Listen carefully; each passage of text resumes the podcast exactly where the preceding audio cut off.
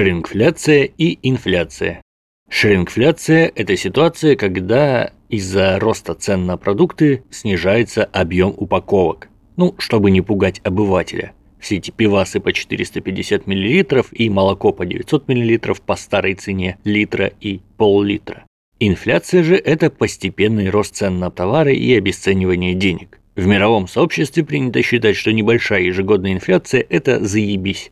С одной стороны, граждане не пугаются и не охуевают от цен, а с другой никому не приходит в голову просто так хранить свои деньги и ждать, пока они подорожают. Таким образом, инфляция подталкивает людей активно зарабатывать и вкладываться во всякий бизнес. Слово «инфляция» происходит от латинского «inflatio» – надувать, а «шрингфляция» от английского «shrink» – уменьшать.